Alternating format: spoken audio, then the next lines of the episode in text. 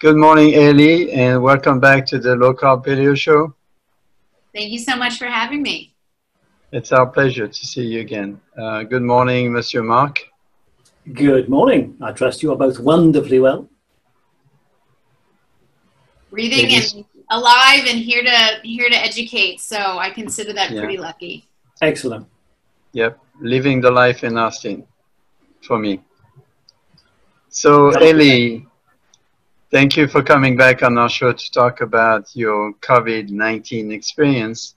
Could you give us a quick reminder of about you and your background?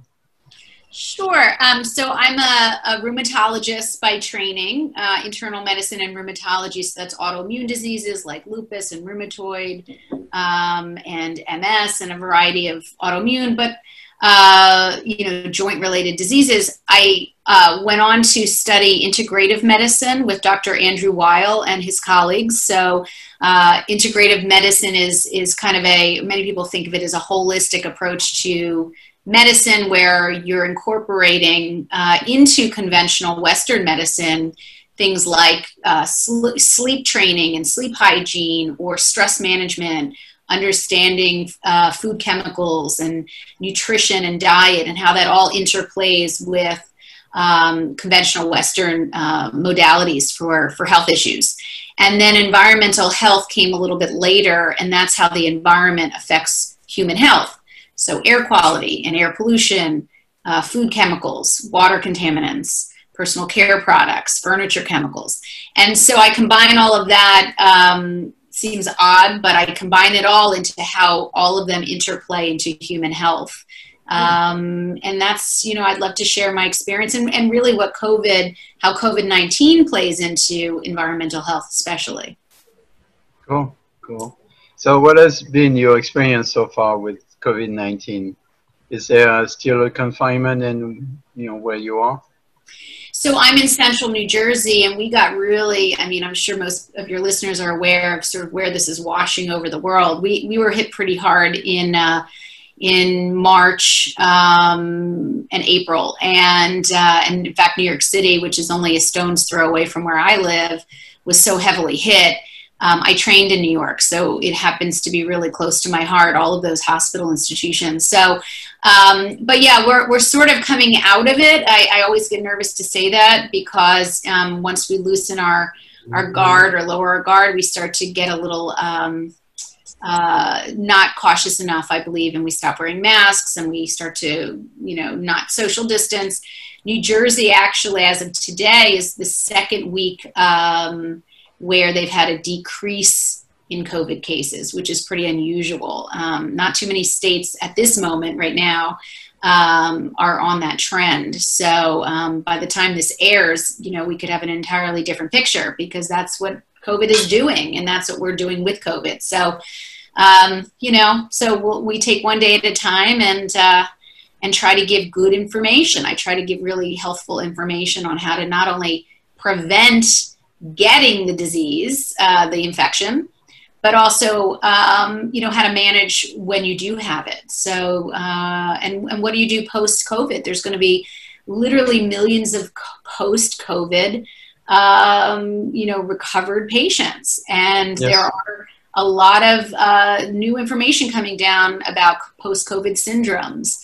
And what that may entail moving forward. So we have a whole spectrum of learning that's going on right now.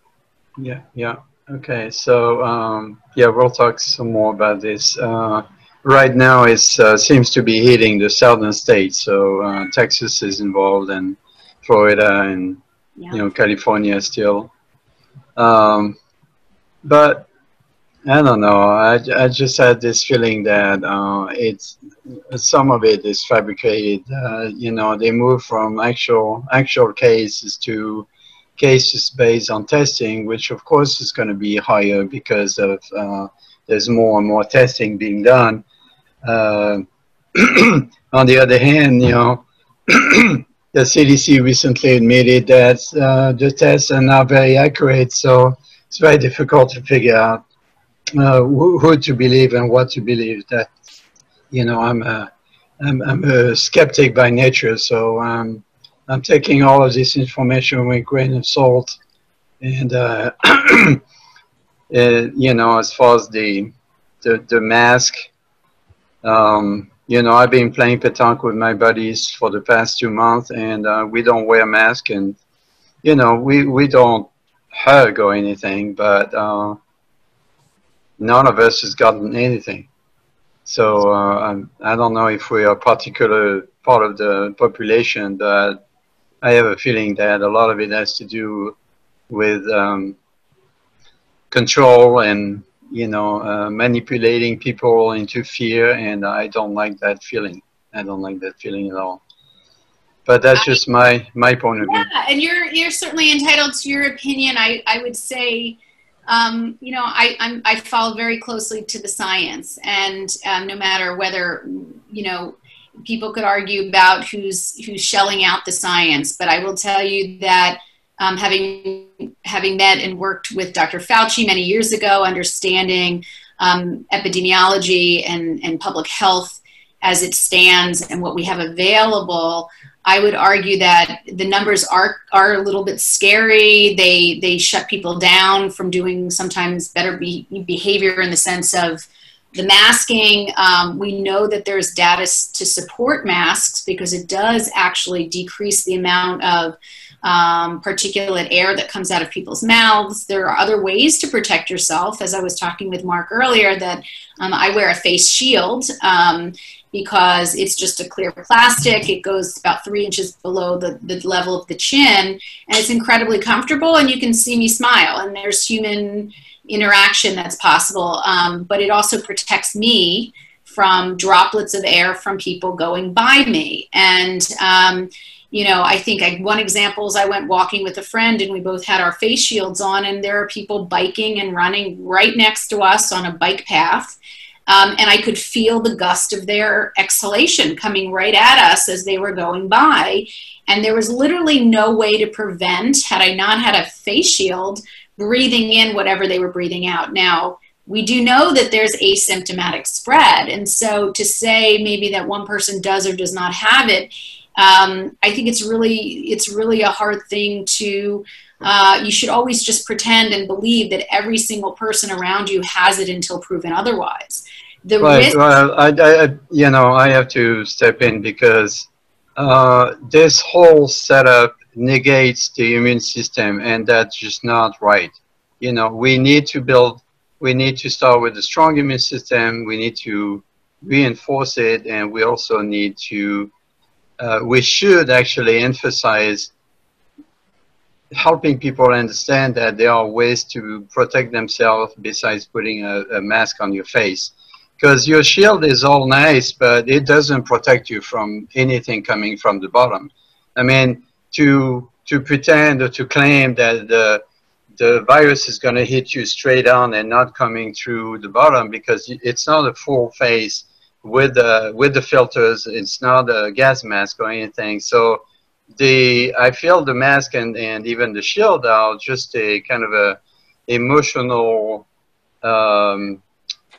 way to make people feel better about their environment. But you say to yourself, when you feel people running by or or cycling by, if you can feel their breath or, you know, exhalation, some of it has got to come out from the bottom of your face shield. So all of this is, you know, to me, it strikes me as silly. I mean, out of respect, I will wear the mask inside a business or inside a, you know, and I ask permission to people inside if it's okay to take it off, as long as I stay 6 feet away. But then again, who says that the virus is going to stop at 6 feet and not 7 feet or 9 feet or 10 feet? I mean, all of this is highly, you know, questionable in my opinion. Well, I think that your concerns and what you're discussing is valid. But I would also argue that having been on the front lines and seeing the types of people that come through an emergency room, also managing them now as an outpatient, it's real, and it's not always the sickest. I mean, let's go into that, because I do want to give your audience really reasonable information And you mentioned the immune system. Absolutely. It's not just solving this problem through masking or entirely through social distancing. I mean, that's the immediate type of action we can take. But what takes a little longer to build in people's minds is the fact that our immune systems are built to survive, as you know, quite a bunch of insults, including infectious disease, through millennia. And that the closer we get to feeding our bodies clean food, less pesticides, more nutrient value foods, many of which, by the way, are being used to treat, you know, as a therapeutic for COVID infection, such as high-dose vitamin D and high-dose vitamin C and quercetin and vitamin B2. These are now being looked at as remedies in addition to medications. So there's something to the fact that human beings need to actually get these type of nutrients on a regular basis throughout their lives, even in utero. So, what we now know is that anyone can get infected. I mean, anyone can get infected. The question is, who's going to fare worse once they are infected? And that's really the million-dollar question, because if we know who is the person who would get a worse response, inflammatory response, that's where we want to hone in. And we do know some information about that. We know that comorbidities and people with chronic illnesses, such as obesity, heart disease, hypertension, autoimmune diseases, they fare worse once infected. Yeah, because the immune system is already weakened by the sickness. And so, but the problem is when someone is affected by the virus and they die because the original sickness, whatever it is, the diabetes, the cancer, the heart disease and everything, they blame it on COVID, not on the actual disease, and which is, to me, it's lying. They could catch the flu and die the same way, but yet they're now going to blame the flu for it. Well, so, I think you're right that the underlying disease needs to be managed. There are people with only one comorbidity, such as high blood pressure, that, 6 in 10 Americans walk around with at least one comorbidity. So, the people that are otherwise healthy but have high blood pressure, they aren't necessarily going to die with the flu. They're going to, there may be some heightened inflammatory response that the virulence of COVID is different than other types of viruses. And I think that has to be considered, because this is a much more virulent and much more infectious entity than H. influenza. And we know this because we have many more deaths now from the virus in a 6-month period than we do even in an 8-month period of H. influenza. So, there's something to the actual characteristics of this virus. It's easily contracted, easily spread, and it actually causes a heightened immune response. And specifically, we now know to specific, receptors, particularly of the lungs. It's primarily a respiratory condition, but it also has issues with blood clotting, and it also has issues with stroke.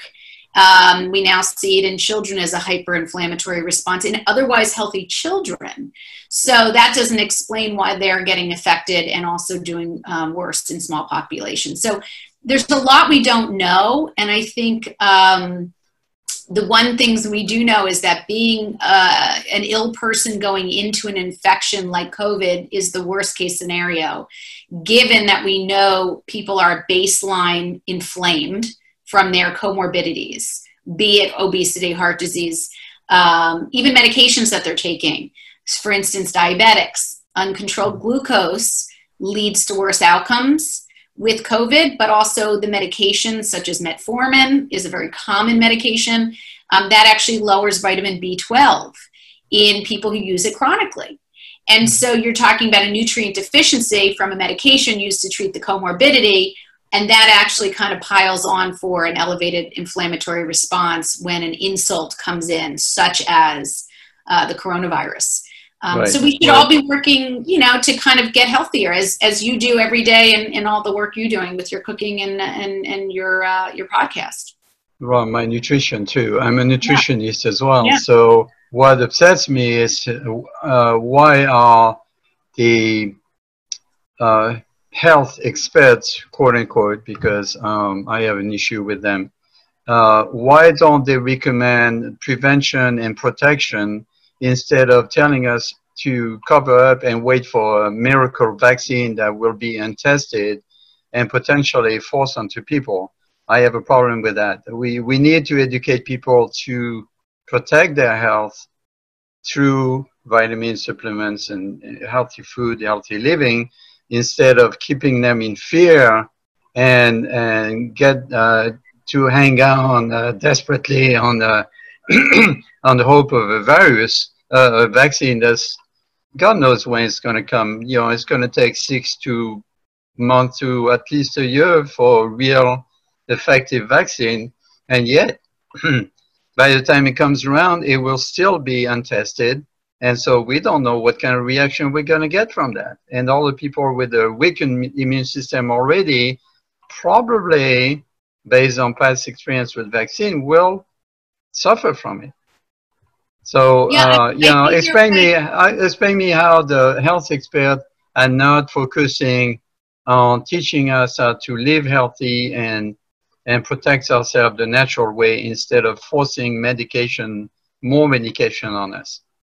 Well, you're talking about a huge systemic problem that the whole reason I myself am in integrative medicine as well, because we are not getting the right messages out to the public, even starting in medical school training, all the way through any type of medical training. If you're talking about the health experts, we really are talking about long-term goals here of trying to get people thinking healthy about food and diet and nutrition. And it's just this moment in time where we're looking at a mirror to ourselves. We're holding a mirror to ourselves as a society where we're into instant gratification. And part of that has to do with relying on something to fix us, very similar to the way, you know, a vaccine, similar to the way we, you know, as a culture hold on to medications as an instant gratification fix-all.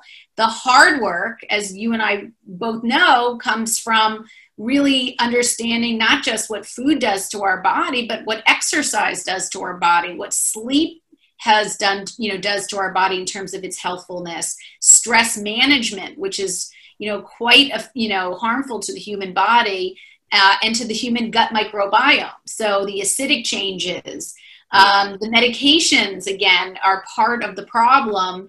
Unless they're absolutely necessary, there's many other alternatives to medications, but it takes hard work. And society is not really, you know, geared up emotionally to do hard work when it comes to human health, or else we wouldn't have the numbers of diabetics and pre-diabetics even before coming across COVID. I mean, you would think with an emergency like this, people would reconsider their life, and instead of getting fatter and fatter because they sit on their butt watching TV all day long, the news that's going to scare them out of their mind.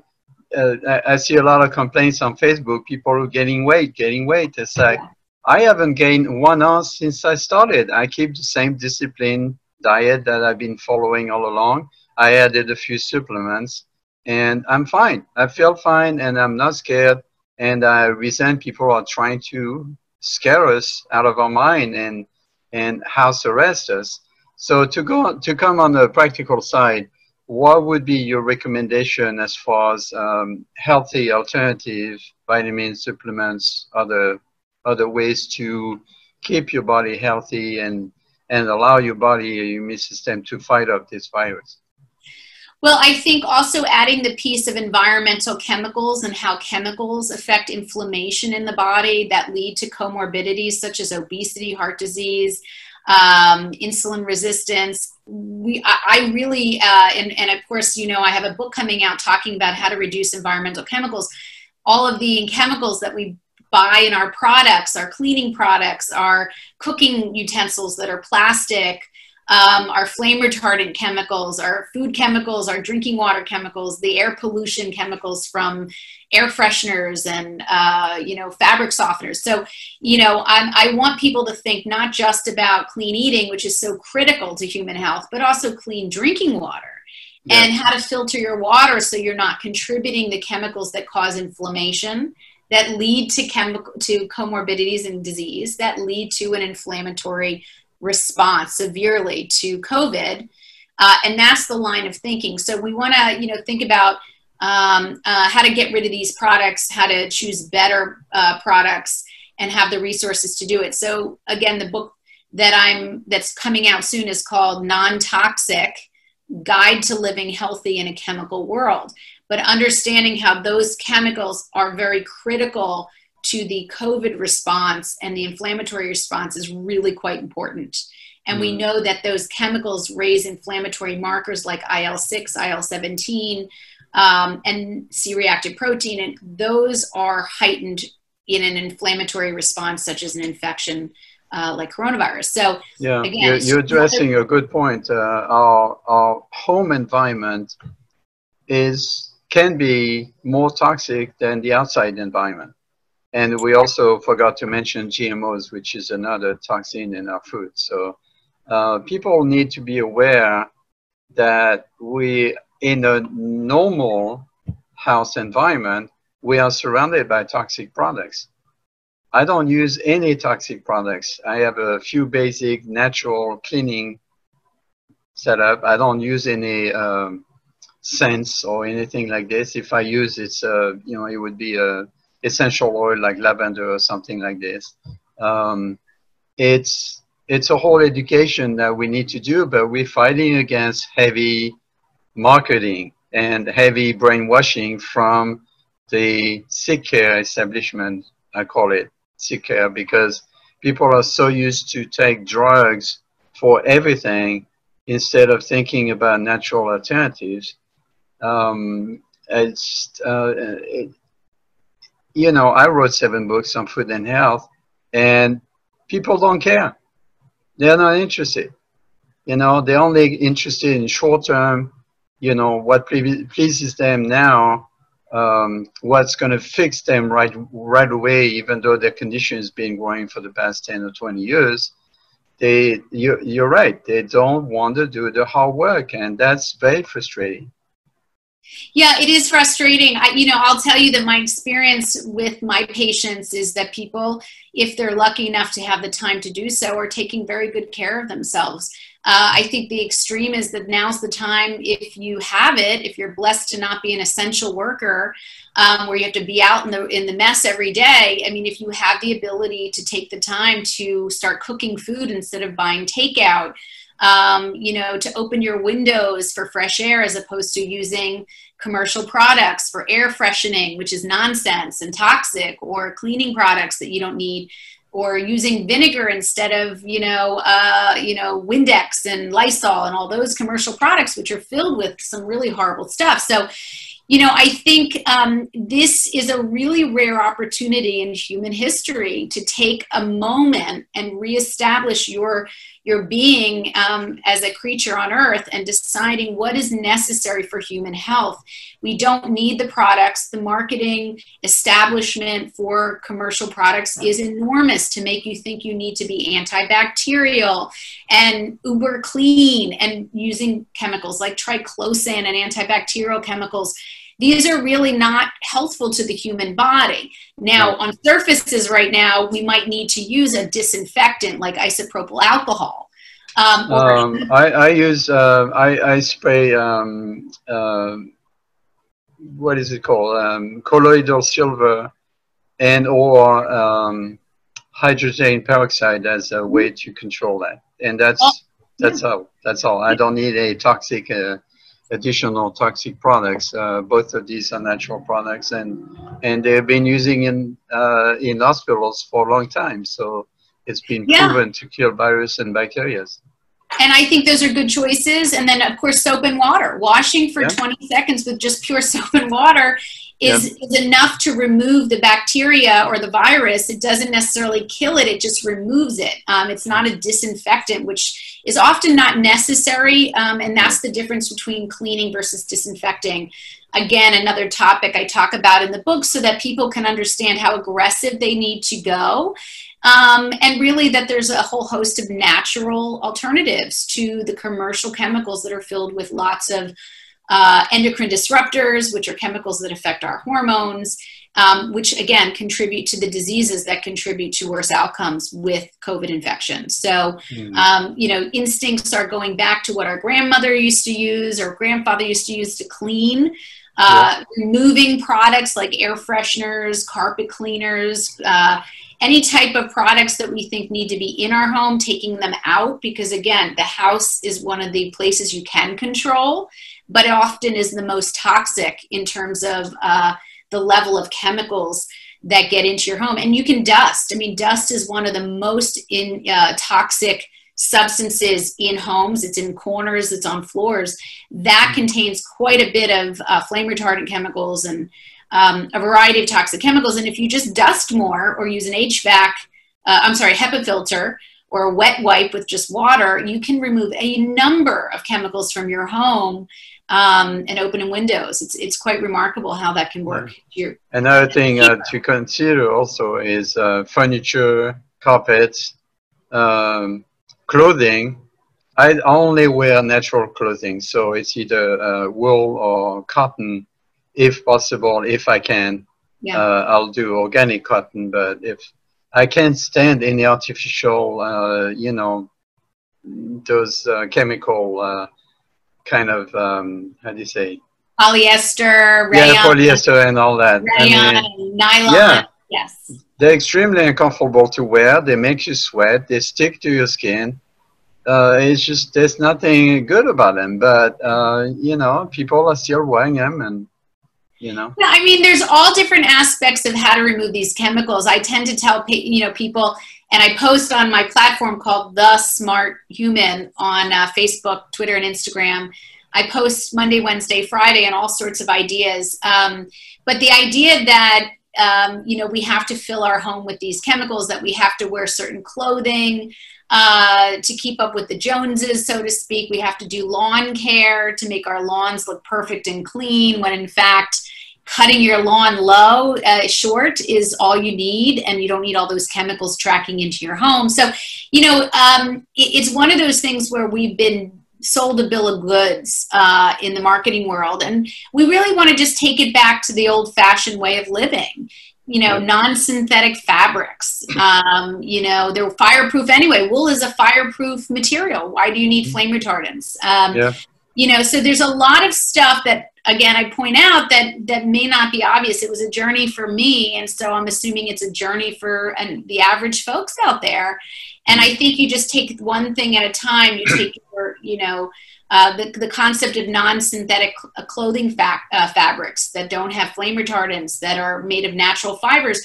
They may cost a little more, but maybe you're going to hold on to them longer. You're going to treat them better. You're not going to dry clean them to add chemicals to your clothes. So there's all different ways to spend money that can be maybe a little upfront, but more long-lasting as you go through over time.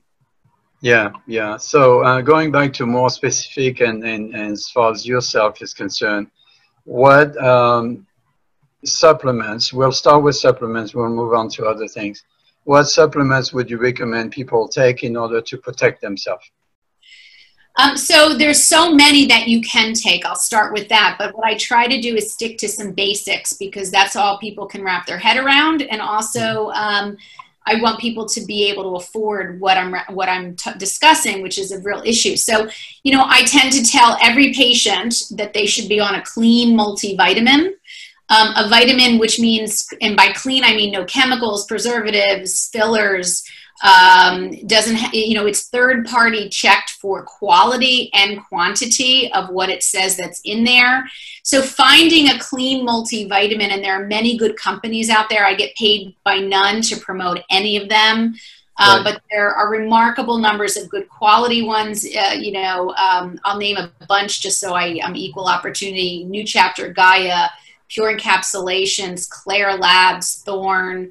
That's just a handful of them. Yeah. So there are just a number of good ones. For example, another practical advice would be to look for non-GMO certified products and or certified organic, either way. Everything else contains genetically engineered fillers, or it's made with or from genetically engineered products like vitamin C made from GMO corn, for example. Mm-hmm. So yeah, there's only very few brands that I trust with that. And some of these are the one you mentioned, actually. Yes. Good. So, I mean, yeah, I think a most integrative, functional nutritionist, you know, we tend to, you know, start to understand which are the good players in this, in the health and prevention world. So a multivitamin is really essential because we have such variable diets.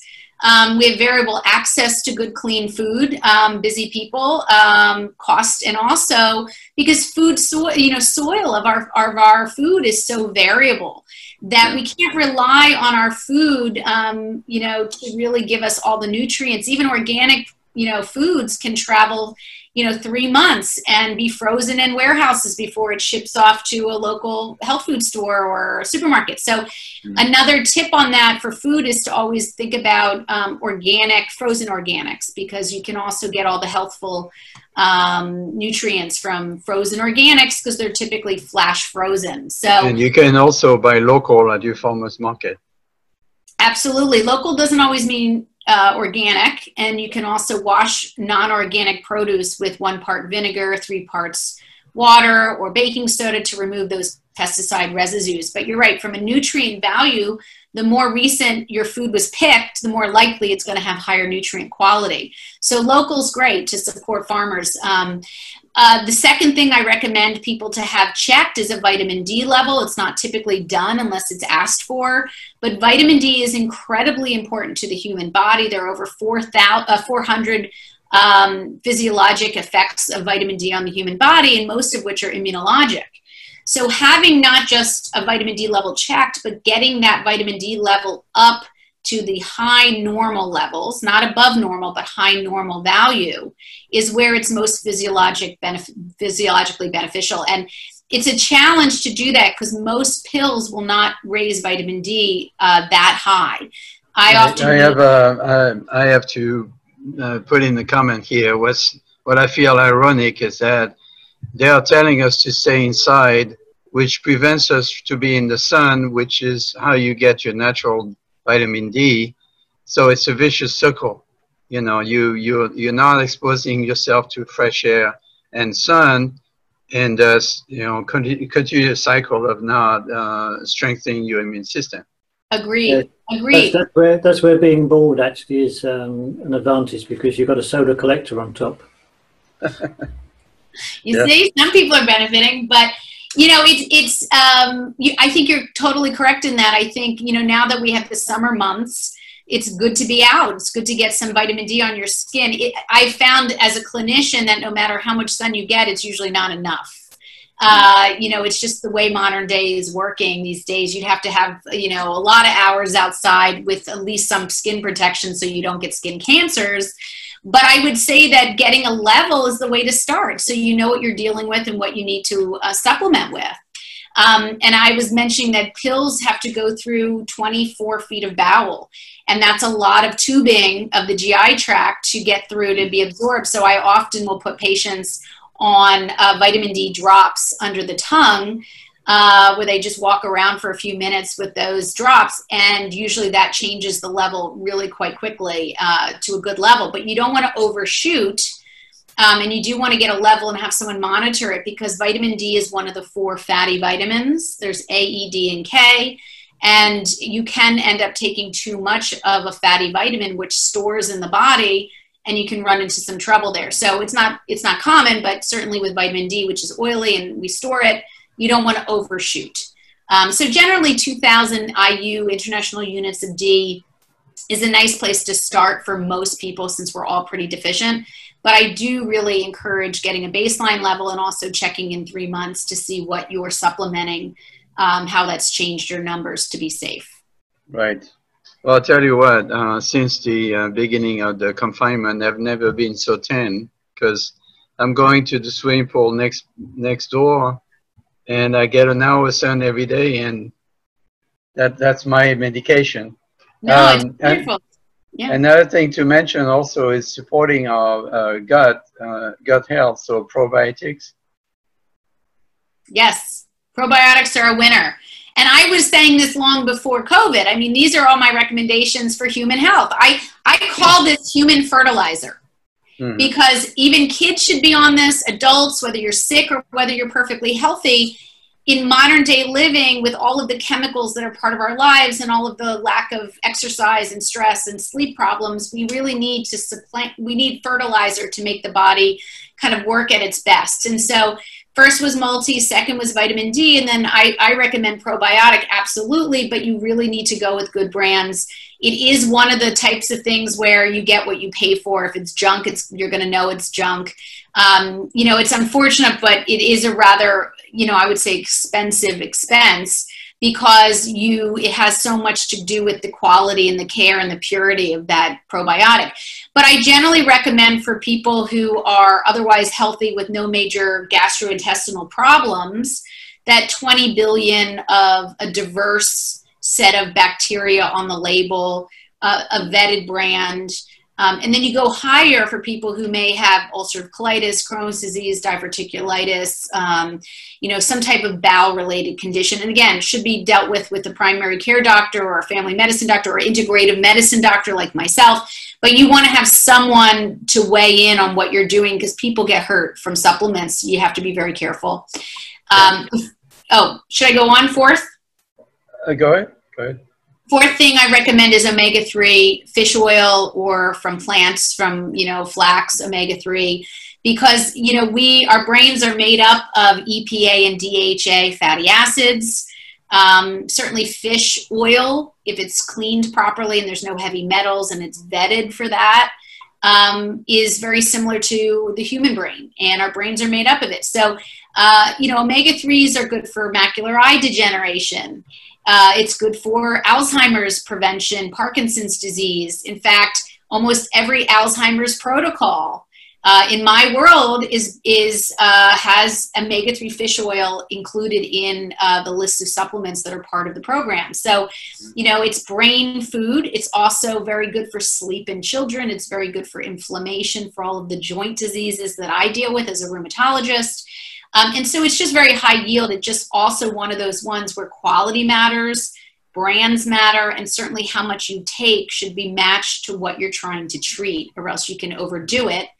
It also thins the blood. So if you have any history of bleeding disorders or blood clotting disorders, you really want to make sure you take it carefully, and also stop it before any procedures like an aspirin or something of that sort. So there's nuances, but those are the four key ones that I would say in general. And then you can lop on, say, zinc if you're not getting enough from your multi. My multi has enough zinc to be protected, 25 milligrams for COVID, generally speaking.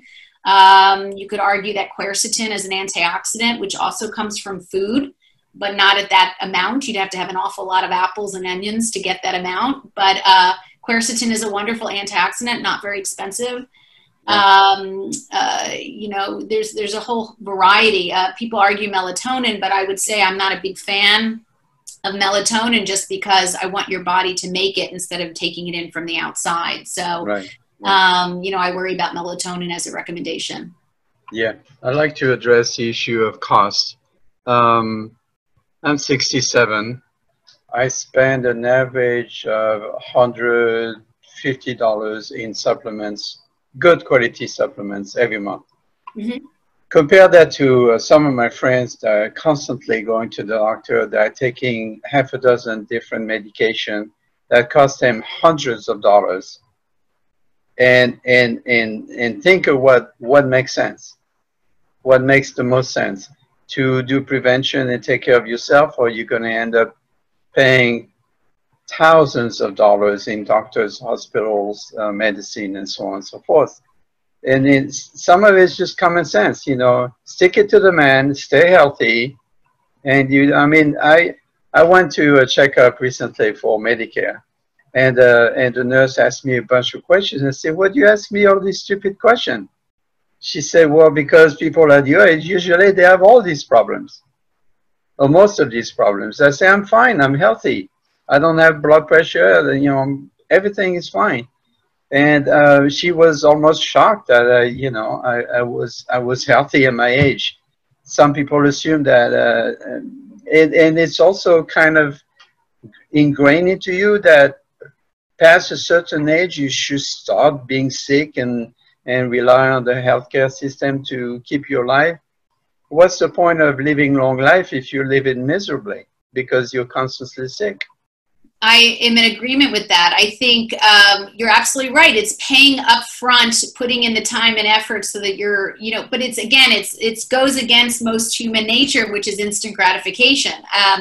You know, it's kind of built into the culture with media now. I mean, everyone wants to be famous and no one has a skill set. So, you know, it's like, it's one of those things where it's a hard sell. Listen, I look at it like a faith a little bit, because it's not like a cancer is going to come up to you and not, you know, tap you on the shoulder and say, thanks, Bob, for, you know, taking all your vitamins. I'm not going to give you cancer for another 5 to 10 more years. We don't have that kind of feedback of the future. And so there is a faith involved with prevention that you have to sell to a patient, or at least that's what I have to do often, is because I need to tell them that the work you do now is going to pay off. They have to buy into it. And again, it's not always an easy sell. Usually people who have had loved ones that are ill are much more vulnerable and able to be receptive to that message. Or themselves, if they were ill, and then all of a sudden they turn on, you know, the listening skills of prevention. But it's just not something that I think is pervasive in our society. And you can see that reflective in the obesity problem in our country and around the world, because, you know, that's reflective of people's choices on an ongoing basis. Right, right. Another thing to remind people is that we can actually have an effect on the health, our own health. Modern, you know, research has proven through epigenetics that we can actually improve our health. I come from, my father died of cancer. So a lot of people will say, oh my God, I'm going to die of cancer. Well, I'm already 5 years older than my dad when he died of cancer. And I've been taking certain products as, you know, preventative again, as in case to prevent cancer cells to develop in my body. One of them was recommended by my friend Mark right here, the hydrogen peroxide, which is a known antitoxin, and it will, another one is a very simple, which is baking soda, which is will alkalinize your body, because cancer cells love acidic environment.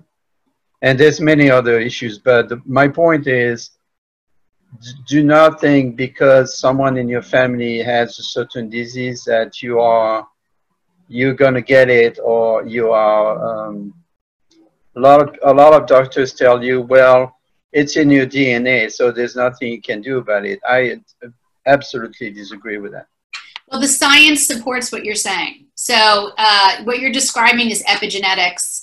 Mm-hmm. And really it's how environment affects our genetic template, our DNA. And it's turning out, and science is supporting this, that almost 90% of chronic illness is not genetic. It's environmental. Yes. But environmental, not just chemicals and diet and food and water, but also stress, air quality, yes, sleep. Mm-hmm. So you are spot on. My father is in his 80s, knock wood, and his whole family had heart attacks early and died in their 50s. They were also overweight and didn't take care of themselves. My father exercises every day, even though he has, you know, health issues, knees and arthritis and what have you. But, you know, I think, and I don't even ask a very extensive family history in my practice. I don't spend a lot of time on that, even though I think it is helpful in certain areas like breast cancer, where we know specific genes are issues, or certain types of colon cancer we know are very genetically transmitted. Most diseases are environmental, and lifestyle plays a key role in prevention. So whether you have an APOE4 gene, one or two copies, you can work on these things. You can prevent whether those genes become expressed. That's epigenetics, and lifestyle keeps some of those diseases suppressed from actually becoming a clinical illness. So I agree with you, and that's the messaging. You have control over your health. more than you actually think you do. And when people know that, then it's on them to really do the work. So that's just another angle of motivation, I think, that's helpful.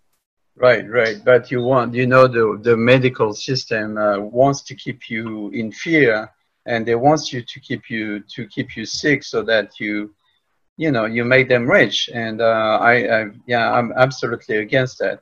Going back to the COVID situation, one of my concern is the potential for emotional issues, depression, you know, things like that, because people now are separated from their friends, they're separated from social connections, community, and so on. And even though I'm a tough cookie and I'm an introvert, I don't really need so much social interaction. It started to get on to me, you know. It's like I'm sick and tired of just not being able to see my friends and be able to socialize. Even though I'm not a party animal, you know, getting along with friends and for dinner or whatever. What's your take on the potential for, you know, a combination of depression, potentially home violence, you know, the anger issues and so on and so forth due to this confinement or these constraints that are put on us? Yeah, and great points, and add to that also food insecurity, and add to that, you know, home insecurity and losing your home and losing your job, feeding your children, in addition to the social isolation. I mean, we're really in a pickle, and I think we're going to see the ramifications of this situation for years to come, even on our children who are hopefully young and insulated from a lot of the world's pain and suffering. What I'm trying to share with the Smart Human followers that follow me, and also, I guess, in this book, I hate to plug the book so much, but I really do think there's so much valuable information that's pertinent right now to COVID, is that we can go out into society but be smart about it. Playing into the same idea that we talked about masks or shields or which hand sanitizers, or, you know, I walk around, you know, with a bottle of isopropyl alcohol and a spray nozzle. And everywhere I go, you know, if I go to a dinner with family and we go out to a restaurant, I'll just, you know, quickly spray down the chairs and the tables, and I'll sit there and I'll take on the moment. So I think that going out or being in nature, which is free, which is open, which is not claustrophobic, you know, walking with friends at a very safe distance, having dinner on patios, which is what we've been doing a lot, you know, this summer, having our kids play at a reasonable distance. They're older, but they're, you know, not toddlers. I think that we have to start to figure out how to balance the isolation and the mental conditions that we all baseline have, anxiety, depression, with, you know, with the potential of just getting out and being more social, doing it safely. And I think that's the balance. As I move out around in the world, I'm posting on ideas that I believe are reasonable and safe and responsible to others, not just to ourselves and our own needs. And I think we have to think about the elderly and all the immunocompromised. It's on us as a society, even if we don't always believe the science, or we think, you know, there's a hoax, or it's overinflated, or there's too much fear. I get it. We have to be responsible to be part of society and not hurt anyone as well. Yeah, and another thing I've noticed, because obviously I have time to read a lot, and I like to read, is the rate of suicide is going up. Mm-hmm. We already had an epidemic of opioid, you know, abuse and other drugs, pot and so on.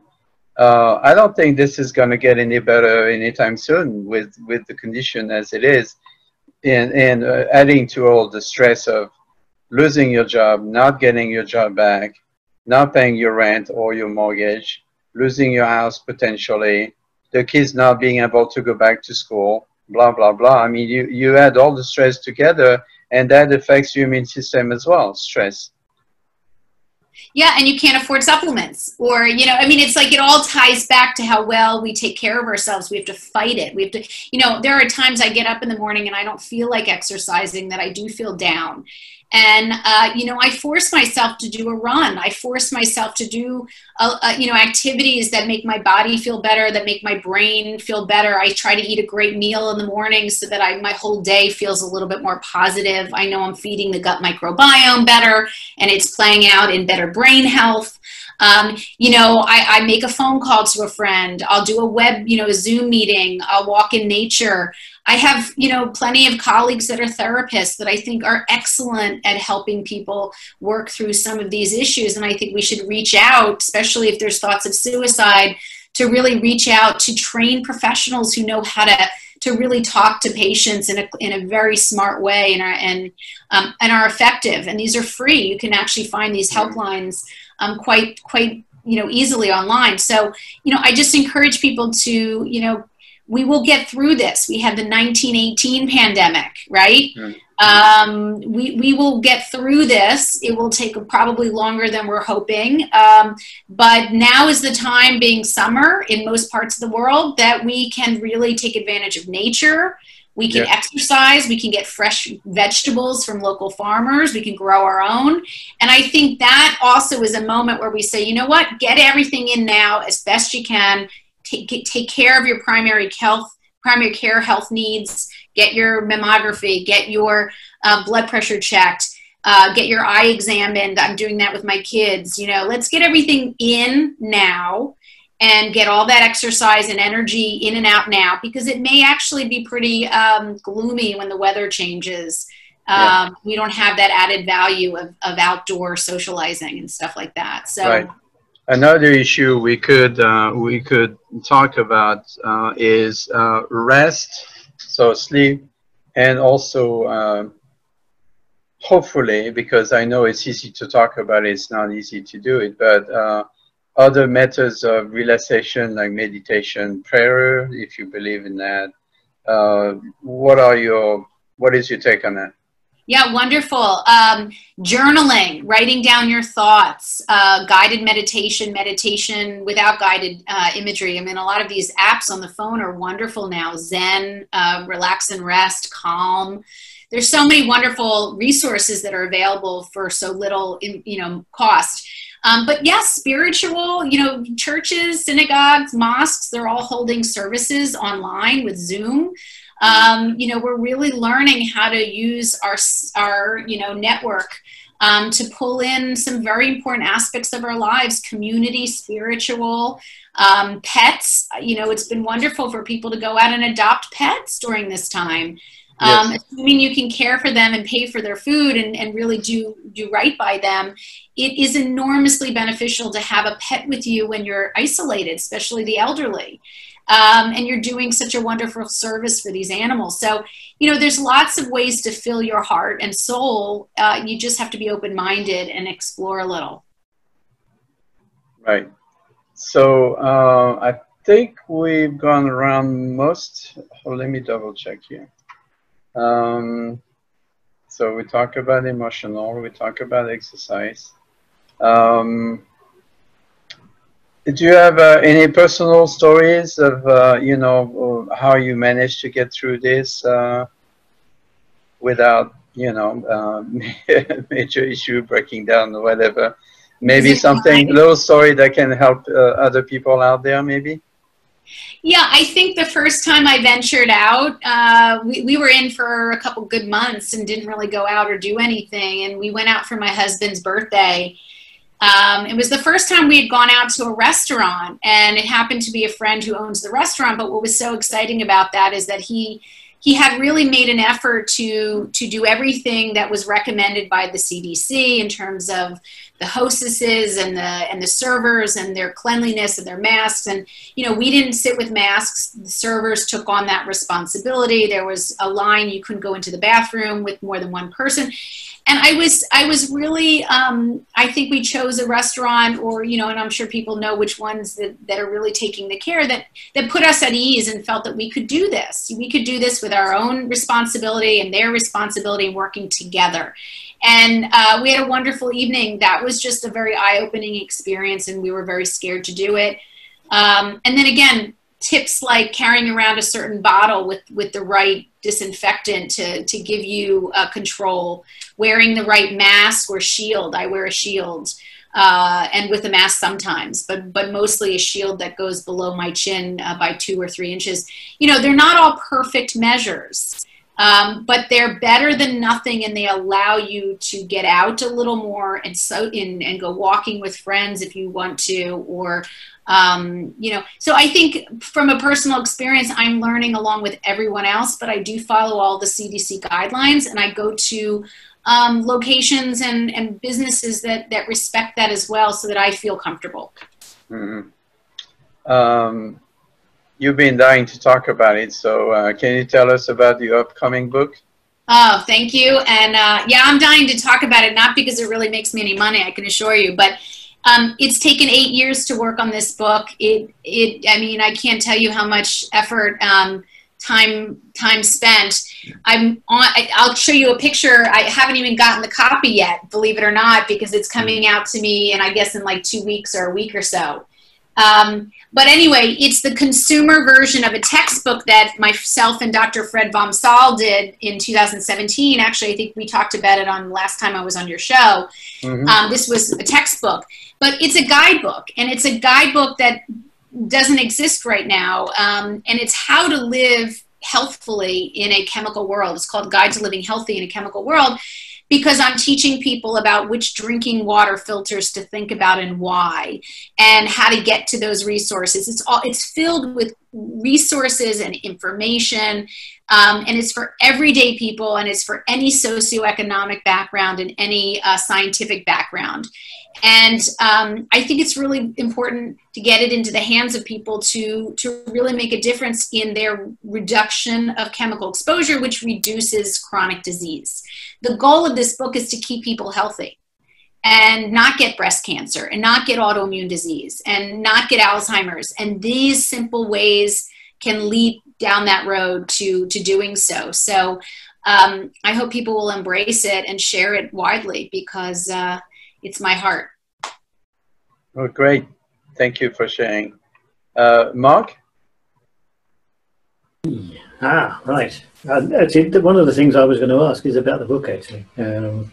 Simply because, Aly, you said that 90% of health problems are due to environmental conditions. Right. Can you elucidate on that a bit? What type of health conditions that are the most impactful on or detrimental to our health? So to begin with, you would have to argue that what we ingest is critical. So food and water, and the contaminants in food and water are such a bolus to your body, they add such a body burden of chemicals to your body on a regular basis, that's something. They each have their own chapter in the book. So clean drinking water is actually its own chapter. Food and diet, nutrition, how to read labels, how to understand GMO, pesticides in our food. All of these things are very simplistically laid out, but also the what to do, where to find the information, what to pick. It's so important to have the story from what the problem is, but what the solution is too. Another really big contributor to human health is air pollution. We now see that people who live in more polluted cities have higher rates of severe reaction to COVID. Not infection so much, but reaction. Again, the inflammatory process that underlies living in an environment with heavy air pollution. Higher rates of suicide, anxiety, and depression among those living in cities that are highly polluted, like in Beijing and parts of China and Pakistan. We know this. The data is very clear on it. So not that you can always control the outside environment, but you can certainly control the indoor air quality. And that's what we focus on, is what you can control. So yeah, it's built on what we are empowered to do, and not the negative, but the positive. It sounds like shortly after your book's released that there's going to be a move for people wanting to move to the countryside. You know, listen, I would love to say that's so perfect, but believe it or not, I just spent the last 4 weeks working with my local farmer not to spray glyphosate out my back door, 20 feet from my kids' house, rooms. Mm, so, right. you know, what we're dealing with now is that so much glyphosate has been used. I mean, it's been banned in Mexico recently. it's been banned. Dicamba was banned. Now they're negotiating glyphosate being banned in Europe. But I have a farmer in my town. I mean, we're a farming town. New Jersey's the garden state. Right. And through really wonderful conversation and being warm and non-confrontational, I've managed to have a very reasonable conversation with this very old school, old time farmer. And, you know, I think it's the best way to handle these situations is not through vinegar, but through honey. And, you know, we'll see if we can make a change long term on this decision. But right for now, we're not getting sprayed for this season. And hopefully, you know, I'm working with an actual weed researcher, and she's actually a French weed researcher that works out of Rutgers University. And he's trying to teach us both how and when to apply non-toxic organic herbicide to a growing weed, especially with selective seeds from Bayer Monsanto. So it's been a really interesting learning process. So when you say go to the country, it makes me chuckle. Like it's so perfect where I live. I'm battling this out too. So, you know, we all have our battles. This is very true. Before we go any further, I mean, you've given us a lot of information already, so where can people get hold of more information about you, about all the things you write and that sort of thing, your websites and social presence? Thank you for asking. So my big way to inform the public on all these topics, air, water, baby food, mental health, are through TheSmartHuman.com. TheSmartHuman.com. And then I post on The Smart Human on Facebook, The Smart Human on Twitter and Instagram regularly. And I work quite hard at those posts. And then in terms of my practice, if people are interested in becoming a patient, I do telemedicine like everyone else. I was doing it even before COVID, but my website for my practice is alycohenmd.com, which is spelled A-L-Y-C-O-H-E-N-M-D.com. And, you know, I see pretty much everyone for everything, including children and non-rheumatologic illnesses, environmental exposure. So it's been a really interesting, I love my job, and it's just a very interesting process to see what comes knocking on my door. So, yeah. Super, Jack. Thank you. Now back to the matter in hand. I mean, how much stock do you put into the suggestion there's going to be a second wave? It's a great question. I don't claim to be an epidemiologist, even though I listen to them wholeheartedly, especially Dr. Fauci. But I would say that I'm not sure we're going to get out of the first wave. I think that the second wave was implying that we would get it contained, and that there would be, of course, some outbreaks that would lead to a potential outbreak from being indoors. I'm sad it's sad to hear that, you know, sort of the heat and the summer months are not stopping the virus. It's not keeping us from being contagious, which shows you the level of virulence of this particular virus, that it didn't go away seasonally, which we had all hoped. So unfortunately, I think we're going to be in this for another year, and then it probably, I'm hoping, I have no evidence for this, but I would hope that it's gonna eventually come out of our system. But we may potentially have more to come. I mean, we know that zoonotic illnesses are not so unheard of, and that there may be more, especially with climate change, and really animals and humans interacting so intricately. You know, so I'm trying to be hopeful. I have children. I believe in the future being bright, but I think we have to be smart and careful without being overwhelmed. And get everything in right now that we can, and live for the moment, live for the day of nature and eating and socializing in the best way possible, because we may have some tough months ahead. I have another question, if I may. What's your take on herd immunity? Well, it exists. My understanding, since it's been a while since my epidemiology classes, is that really you need 60 to 70% of the population has to have had exposure or antibodies to really create protection for those who have not been either vaccinated or exposed to that virus or bacteria. So, you know, to obtain a 60 to 70% herd immunity for this virus has been apparently difficult. And I'm not sure. It won't happen if you keep people inside and constantly protected. But we also, it's a vicious circle, because you keep people away from strengthening your immune system through, contact with other people. And so in doing so, you keep them still more fragile. And of course, it goes in the sense of some of these people, especially pharmaceutical companies, they want to sell the vaccine and they don't want your immune system to get stronger. So Sweden, it seems to be very successful at herd immunity. Actually, Sweden is failing at herd immunity, some of their numbers. I mean, I guess it depends on what you pick out as the numbers. But remember, herd immunity is built on the premise that antibodies are protective. And at this point, we actually do not know if the antibodies are protective to COVID. And I think if we get more data on that, I think you're absolutely correct. Being indoors obviously is going to try to decrease the exposure and people getting affected because we don't want to get the severe effects, which are death, right? Hospitalization, death. But remember, herd immunity is actually built on the premise that once you're exposed to an infectious issue, your antibodies then protect you from getting it again. And we still don't really, there's questions as to whether you can get infected again. And we see that from European studies.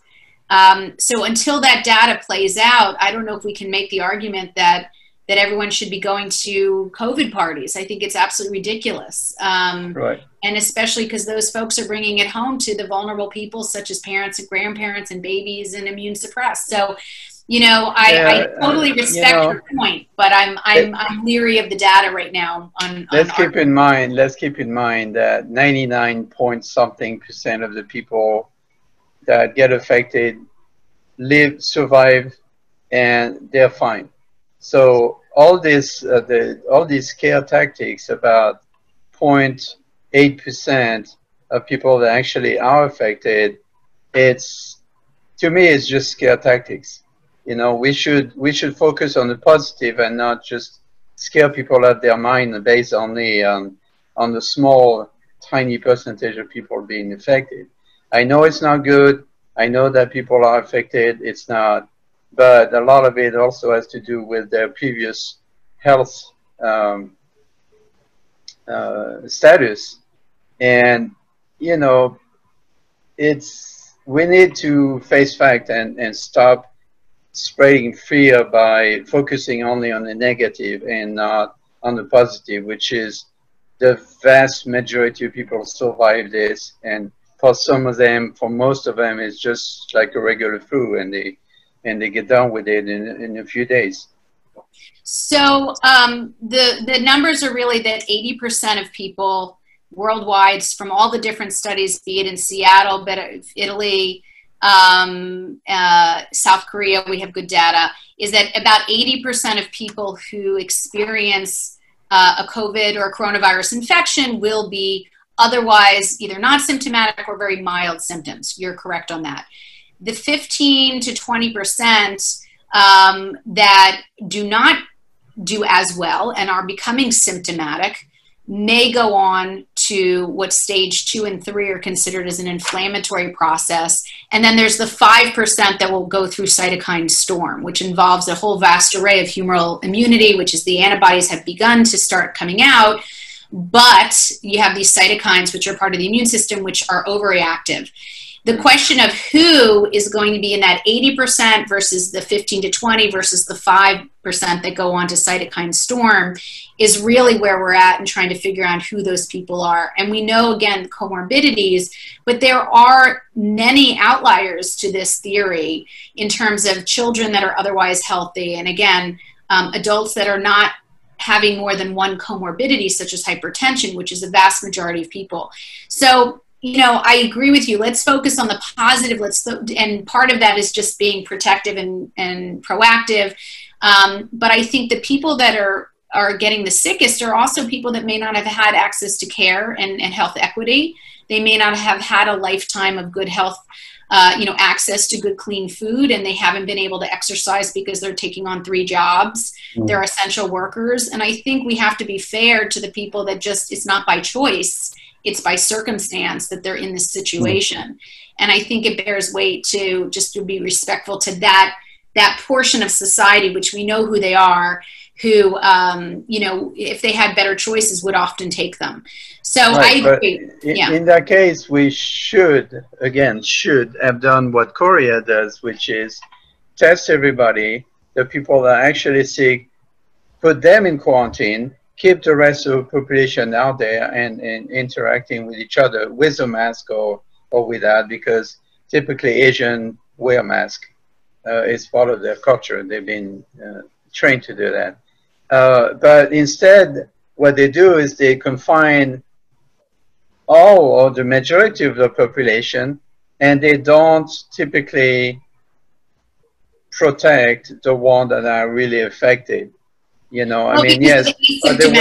Yeah, I think the problem is that we don't know who is affected. You know, when you have asymptomatic spread where people are otherwise healthy but are literally carrying the infection around and breathing on people and being interacting, those that's why tests are there for. But the test is not perfect. We know that there are false positives, there are false negatives. I had a patient whose husband died who had 3 negative tests and was on a ventilator during the height of COVID. I mean, so the test itself didn't really tell anyone anything because the guy was on a ventilator and, you know, so the point is that because the testing situation has been so poor in terms of the quality, false negatives, false positives, and because it has asymptomatic spread so clearly, as we know, then you really don't know who to isolate. That's the problem. And so it really takes a society to just do very basic behaviors such as wearing a mask to really help quiet down. We have data from communities that do wear masks that the numbers do go down. So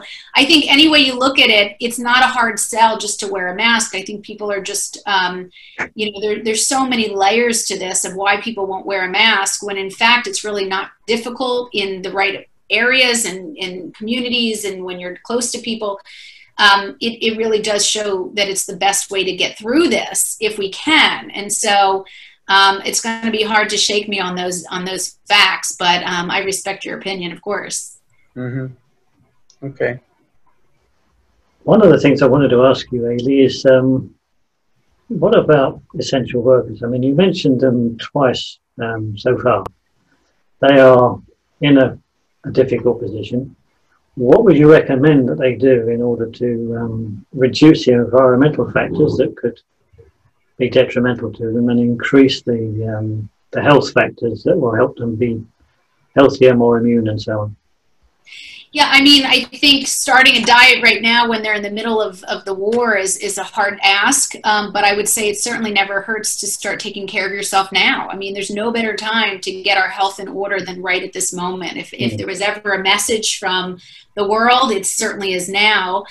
So I would say definitely taking better care of themselves, eating better, cleaner, sleeping better if they are able to. Essential workers, you know, even teachers, not just bus drivers and, you know, you know, we have teachers that are really freaking out, and rightly so. They're about to walk into a potentially harmful. There are teachers that are writing their wills. I mean, because they're really that upset. They can't quit their jobs. They need an income. And they're being potentially, you know, kind of pushed into a situation where they have no choice. So, yeah, but children are supposedly not caring. No, children again. No, children do carry. The latest study came out yesterday from, or 2 days ago from JAMA. It was a well-done study. Children ages 10 to 19 can transmit virus asymptomatically as well and efficiently as adults, ages 10 through 19. Younger, maybe lower efficiency for doing so. But this is really well-known data now that we have enough from Europe added on to American data. You know, we really have to think about that. How many kids are 10 through 19 going through schools? I'm sure you heard of the teachers that were in Texas, I believe. 3 teachers doing remote teaching got together in a room with masks in a clean environment in a room in Texas to teach their students remotely through the computer. One had transmitted to each other, to the other 2, and 1 died. And this is not even being around kids. Well, so that's if nothing else, that's a proof that the masks don't work. Well, it proves that, you know, there may have been touching on surfaces. There's so many variables to, they weren't closely connected to each other, but it shows you that it's an imperfect system to put people together when they potentially could share virus. And so I'm not arguing that we don't need schooling. Trust me, I have two kids. I want them in school. But I think, you know, we need to, you know, every situation's different, but I would hope that essential workers would get the proper, just like medical workers, proper PPE, you know, protective equipment, being, you know, taught in how to clean their environment, giving socially distanced, having the square footage of a school to really keep themselves safe. You know, I think you'd want that for your spouse, wife, you know, children, grandchildren. It's just one of those things that it's going to be difficult. I'm not saying there's any right answer. It's just going to be something we have to think about. Yeah, I have a real life example. I go to the same grocery store. I've been going to the same grocery store for more than 20 years. So I know all the people, not all of them, but most of the people in there. And every time I go, I ask him, has anybody been sick in the store? And for the past 4 months, all I've been told is one person, one out of hundreds of employees working there, facing customers every single day, one got sick and didn't die, just came back to work eventually after quarantine and so on. So most company, I would say, they are taking the right precaution, distancing, mask, and so on and so forth.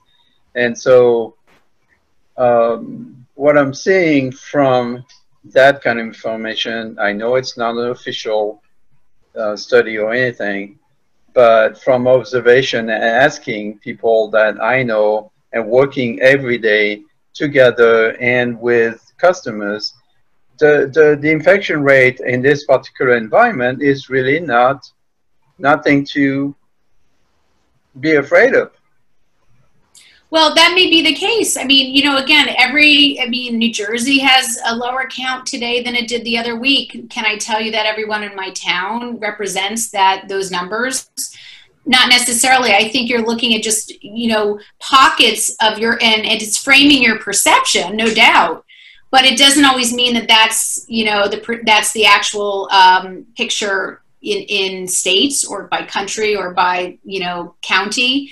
But I think their experience is framed by their perception is framed by their experience. And, you know, yeah, I mean, I would say that if you looked at my town, I might think that there's no, you know, COVID virus, but in fact, that's not true because I know just an hour away in New York City, you know, the morgues were packed and there were trucks, 10 feet back, housing bodies. I mean, it's true. I watched it. I saw it. I had colleagues that I connected with that were telling me that people were really dying in the hallways. And so I think we have to frame our perception using a variety of experiences, not just our supermarket perhaps, but also understanding the vetted programs or news resources that I think are valuable. So it's a tough situation, but I think the more you listen to a variety of news outlets from around the world, you get a much better perception than just something locally, because it's just a bigger picture and has better data connected to it. That's all I can say. I don't know. I mean, I hope your supermarket continues to be healthful and that you continue to shop there if they're doing a great job and keeping everyone healthy. I think that's wonderful. Yep, yep. Okay. Something a bit left field, though, Aly, before we go, is when you see how strong this virus has been, almost unusually so, do you think that there's any credence in the sort of the man-made allegations that people have made? Well, the data that I've reviewed is they've done genetic mapping, and it's not man-made. It's, you know, you're asking my opinion, and I'm telling you from the data, it's not a man-made virus. It's very likely to have come from the wet markets in China. You know, it's possible that we had a zoonotic exposure from, you know, of course they're looking at a bat here, but there is no evidence that it was man-made. And you can edit this out, that's fine. If you don't agree, that's fine. But I can't change my opinion based on anything. I'm just going with what I know. And, you know, I have to research this for my stuff as well. So It was mapped and it's been confirmed by multiple reputable scientific bodies that this was not man-made. Okay. I just thought I'd ask. Yeah, and look, like I said, if we don't agree on things, that's okay. It's your program. I just don't want you to don't take my words out of context. If that's okay, I'd rather actually we don't. The only thing we edit out are bloopers. Oh, okay. I know Elaine is a little bit upset. He went, oh, and I, you know, the way I see it is, you know, look, we can agree to disagree. That's what life is about. No, that's interchange, you know. Unlike many people, just because we have different opinions, we don't think people are wrong because they're working on their data. That's right. That's right. Their data, their perception, their life experience. I mean, and that's what's been difficult too. Mm. You know, it's not everyone gets the same education, training, data resources, all of that, you know, so that's the problem for some things like this. Super job. Is there anything we should have asked you that we didn't? I don't know. I guess one thing I'd want to say is educating younger people has been my goal. And, you know, I'm hoping to get this work into schools nationally, you know, disease prevention, health, nutrition, how food matters. You know, I think the adults are great because, you know, they listen mostly, but young kids and teens are really ripe for this information, and they're going to be the difference as we move forward in terms of chronic health conditions. So, you know, it's just a plug for the work that I'm doing, just to know I'm doing it. Well, actually, the subject of your book particularly resonates with me. When's it coming out?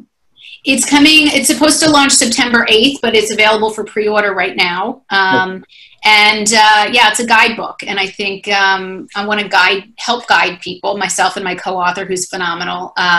He was actually, Dr. Fred Vom Saal was responsible for taking bisphenol A out of baby bottles in 2012. He's a pretty renowned BPA researcher, among other chemicals. But we're working to really give people just usable information. You know, I think that's what we're all missing is just what do we do now? What can be done without too much fuss and money to just really make a difference in our health? That's true. Very true. That's everything from my side. Alan, anything else? No, thank you. I'm done ranting for today. I was going to say, I think I need a drink, Alan. I don't know.